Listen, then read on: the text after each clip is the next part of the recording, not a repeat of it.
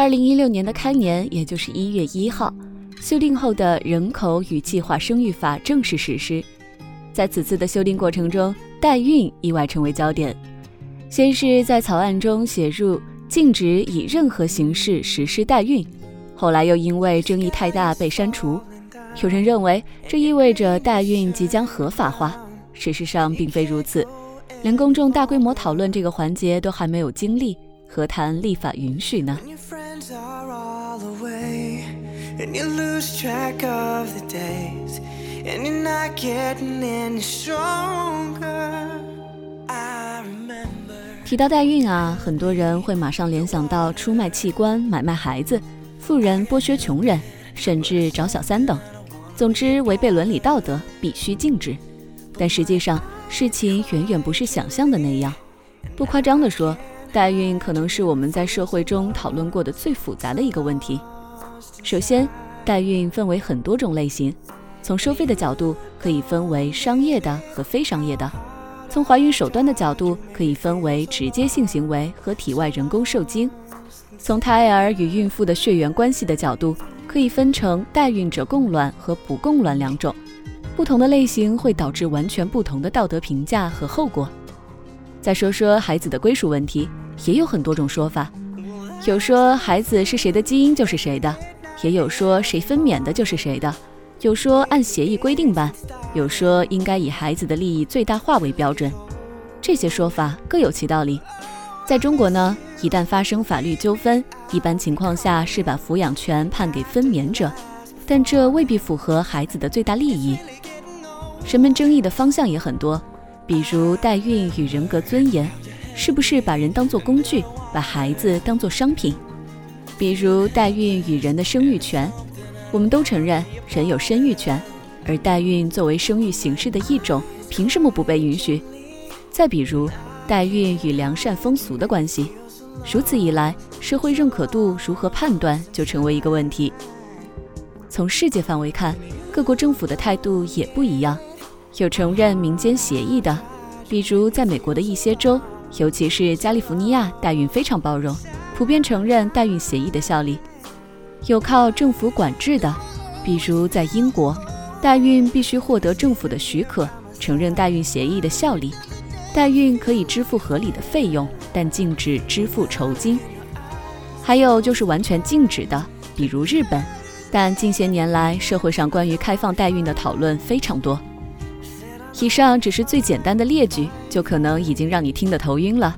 实际上，任何一个细分的问题都可以讨论很多。比如说，合理的费用标准是什么？除了代孕生产过程中产生的费用之外，要不要把损失的工资收入算进去呢？它涉及的问题实在是太过复杂。一个简单的想法就是，不如干脆全部禁止好了，眼不见心不烦。然而，完全禁止可能是最糟糕的一种选择。首先就是禁是禁不住的，繁育后代，希望有个孩子，这是普遍的人性。没有一个禁止代孕的国家能够消除这种现象。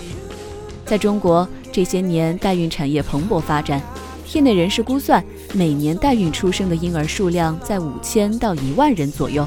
但由于处于灰色地带，放大了当事各方的风险。而在美国，承认代孕合法的州对代孕都有详细的法律规定，比如要求代孕者通过有无吸毒、抽烟、喝酒的测试。接受心理评估、性格测试和传染病检查，要求委托客户把资金存放于托管账户，律师依照协议和法律定期从账户里提取一定金额发放给代孕者。孩子出生可以直接在出生证上写委托方的名字。这一切的举措都让代孕双方的权益得到了保障。It's getting colder every single day.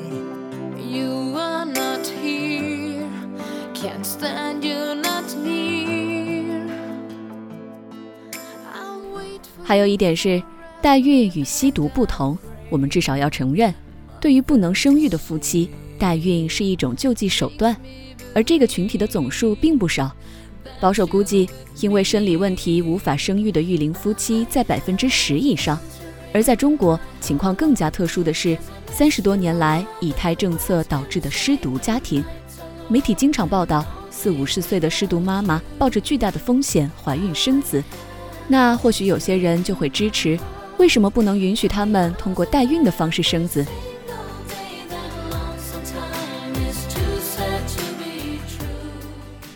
说了这么多，现在我们假设有一对丧失了生育能力的夫妻，希望有一个孩子，于是用自己的精子和卵子，通过人工受精的方式，让一位愿意无偿帮忙的妇女代孕生产。对这种方式，你会否觉得不妥？假设还有一对夫妻具备生育能力，但不想自己生产，于是通过商业中介支付高额的费用，并与代孕者发生性行为。这种方式的代孕，你又抱何种态度呢？我不知道你会怎么回答，但你应该会同意一点：对代孕一刀切是不对的。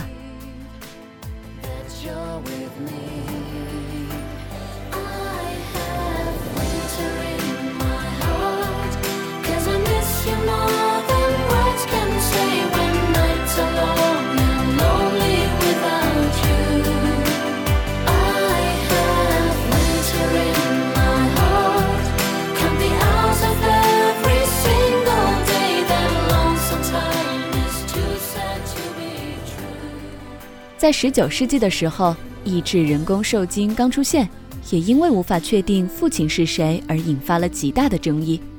而现在，这种方式已经得到了普遍的接受。代孕虽然要复杂很多，但大体有些类似。新事物出现之后，不要盲目乐观，但也不必过于警惕。